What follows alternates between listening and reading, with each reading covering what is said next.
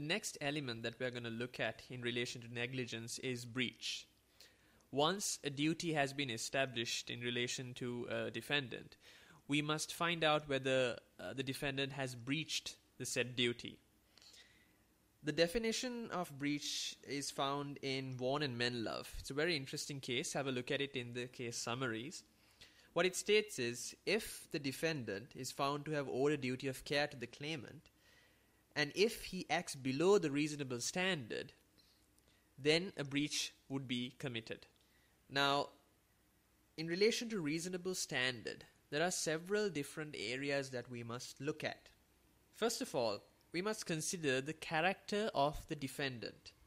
Now, what that means is, for instance, in Mullin and Richards, when it involves children, we must consider the reasonable standard as that of a child of the same age. Uh, whether it is reasonable to impose liability, whether he was in the mental capacity to actually figure out whether what he was doing was right or wrong. On the contrary, if we consider professionals, as in Walls and Evans, it depends on the competence, as in the competence of a person in the same position. Now, it's very controversial when it comes to uh, medical negligence, which we will look at later. But in the case of professionals, the comparison is between a similar person, a person in a similar position, rather. Another area in the component of reasonable standard that we must consider is where there are changes in knowledge, as in Roe and Ministry of Health, as well as N and UK.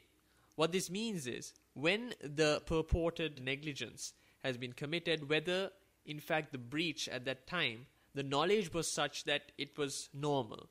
Maybe it has changed later on. This is quite similar to common practice, something that we will look at in a little while. Another element, in order to determine what the reasonable standard is, is practicality, as in Latimer and AEC.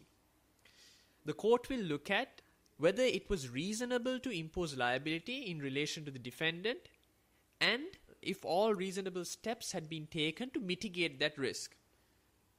Another component is common practice, and this simply means if it is something that's done in the industry or the profession, whether it be medical or otherwise, then more often than not, a defendant might not be liable if it is something normal. Yet, we must also consider that whatever was done by the defendant must have been reasonable to at least some degree. In Bolton and Stone, we see the component of size of risk. What Bolton and Stone stated was the chances of breach occurring versus the means taken to prevent it. Once again, it's based on rationality, whether whatever mitigatory facts used were sufficient or whether there was something more that could be done. We must also consider the character of the claimant himself. For instance, in Paris and Stepney Borough Council, the claimant himself was blind in one eye, and the particular accident that he had to unfortunately succumb to made him lose the sight in his remaining eye, and he was a factory worker, which meant his livelihood was drastically affected. So, a disability or a special need might sway the reasonable quotient in relation to breach. One of the most controversial aspects in relation to determining whether the reasonable standard afforded uh, in Vaughan and Menlove has been achieved is medical negligence.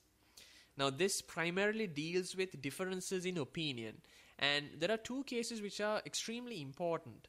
One is Bolam and Friern, and the next is Bolitho and Hackney Medical. Both of these cases are available in the case summaries comprehensively, actually, and have a look at the facts as well as the decision because they are quite similar to each other. The old law, which is still good law to some degree, in Bolam, was defined as the Bolam test. And what it stated was very simply where a doctor or a medical practitioner had taken some action which caused some sort of harm to the claimant, if the doctor was able to bring to court a person in a similar profession, and if he or she would state that he or she would do the same thing in the same position, then more often than not, the defendant would walk free. Now, it's not as simple as I just stated it, but the bottom line is that this was felt quite unfair. So, in that same regard, when Bolitho came around, what court suggested was while Bolam is still good law, it must be considered on a rationality basis. Much like duty of care, breach also considers policy quite heavily, especially when it comes to special groups such as local authorities. In Watt and Hertfordshire County Council, court suggested that whatever imposition of liability and whether a breach in fact has occurred depends on the risk with the benefits to see if it sways either way. So, for instance, if what the uh, council or what the local authority was doing benefits the greater community, yet inconveniences one or two people, more often than not, court might side with the council and say that they, there was no breach. Another aspect of it, as seen, is, as seen in uh, Nettleship and Weston, is where court would impose liability purely due to the fact that compensation will be provided by insurance companies. They don't want to see insurance companies sort of escape their own liability or the duty they owe towards their own customers. So, if it means that both parties, both claimant and defendant, are made whole by imposing liability on the defendant purely due to the fact that the insurance company would have to look after uh, the claim, then court would definitely impose a liability.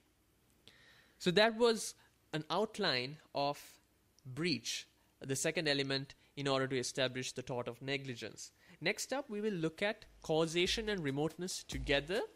That will cover the entire basis of negligence.